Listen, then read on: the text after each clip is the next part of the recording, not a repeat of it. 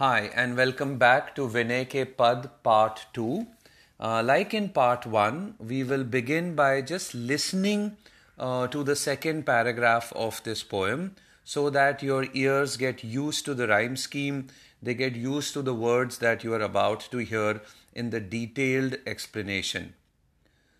जाके प्रिय न राम वैदेही तजिए ताही कोटि वैरी सम यद्यपि परम स्नेही तज्यो पिता प्रहलाद, विभीषण बंधु, भरत महतारी। बलि गुरु तज्यो कंत ब्रज बनितन, भय मुद मंगलकारी। नाते नेह राम के मनियत, सुहद सुसेव्य जहाँ लो। अंजन कहा आँख जेही फूटे, बहुतुक कहो कहाँ लो। तुलसी सो सब भांति परम हित पूज प्राण ते प्यारो। जासो होए स्नेह राम पद तो मतो हमारो। So with this let's begin with the line by line explanation जाके प्रिय न Ram Vaidehi. Vaidehi is another name for Sita Ram's wife जाके प्रिय न Ram Vaidehi. Those who don't find Ram and Sita dear, right? Those who don't hold Ram and Sita dear in their hearts. Tajiye tahi koti veri sam jadapi param sanehi. Tajiye is to give up, is to renounce. Tahi is them. Koti veri. Koti is a word, let's you can say a crore. Veri is enemies. Sam jadapi param sanehi. Param sanehi is uh, somebody that you love a lot. Jadapi is even if. So if we if we see this whole sentence together, what it reads is give them up as if they were uh, like a thousand enemies, even if they were the people you loved the most. Okay, now now let's see let's see this whole thought together. Those who don't find Ram and Sita dear, they should be given up as if they were the enemies, even if they are the people you love the most. Right? So, I mean, this is it is a bit tough. It is a bit harsh uh, to be asked to give up the people you love the most uh, because they don't hold uh, Ram and Sita dear. But remember what I mentioned at the start of part one. This is a devotional poem. Um, it is marked by uh, an exaggerated devotion. Uh, even at the cost of repeating myself, Think of it like a love song uh, that you would probably hear today, where the lover is always placed very high on a pedestal and is considered uh, better than everybody else, prettier than everybody else, better looking. So this is this is uh, to you know in case you're trying to understand where is all this coming from. I'm just trying to put it in the context. Um, let's move on. Where this time the poet will give examples of people who similarly gave up uh, some of their most uh, nearest and dearest ones because the, they were not devoted to Lord Ram. Tajyo Pita Prahlad Vibhishan Bandhu Bharat Mehtari. Tajyo is remembered to give up. Pita Prahlad. Prahlad is again a character from Indian mythology who gave up his father because the father was not devoted to Lord Vishnu. Vibhishan Bandhu, Vibhishan we have seen in the first paragraph also is Ravan's brother and Vibhishan gave up uh, his brother. Bharat Mehtari, Bharat is Ram's brother and he gave up his mother. Uh, the mother was Ram's stepmother and Bharat gave up his mother because his mother turned against Lord Ram. Uh, so, if you read this together, the poet is giving examples of various people who gave up those who were nearest to them because those people did not uh, worship Lord Ram. Bali Guru Tajyo. Uh, Bali is another character from Indian mythology and he uh, forsake his own guru. Kant Braj Banitanhe. Kant are husbands, and Brij is, uh, is an area near Mathura and Brindavan. Banitanhe are uh, ladies or women. So here what the poet is saying is the, the, the women of Braj gave up on their husbands. Uh, Bali uh, gave up on his guru.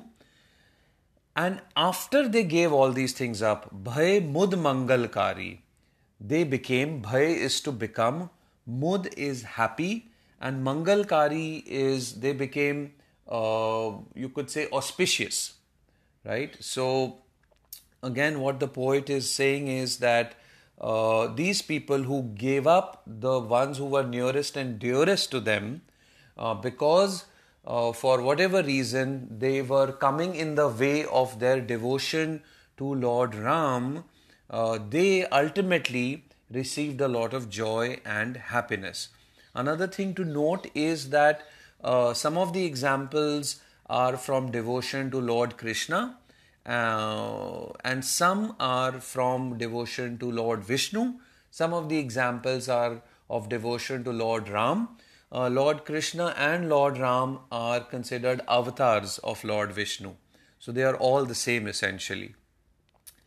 नाते नेह राम के मनियत Suhud susev jahan lo. Now, this sentence, what it means is that these people who we've talked about above, they are recognized and worshipped in this world because of their love and devotion to Lord Ram. Nate is a relation, Neh is love, and uh, their love, uh, their relationship of love with Lord Ram is the reason that they are worshipped. Suhud, Susavior, that they are considered worship worthy uh, everywhere. So the, the characters that have been named previously are appreciated and worshipped everywhere because of the relationship of love that they share with Lord Ram. Anjan kaha aankh jehi phoote. Anjan is kajal, aankh is eye, and phoote is when you go blind. Bahutuk kaha kaha lo. So what the poet is saying over here is of what use is that kajal which makes you go blind? It is of no use.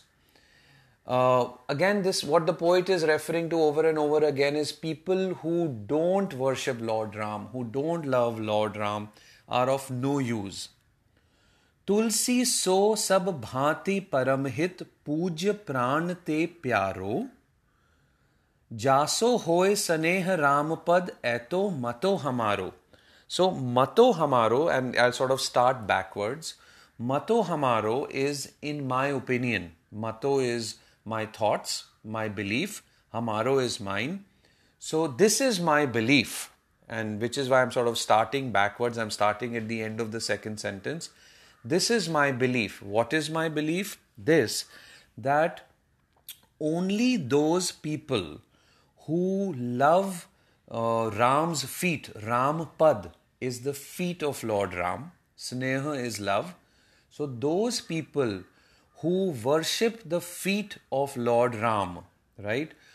Those are the people who will who are the well-wishers of the world, right?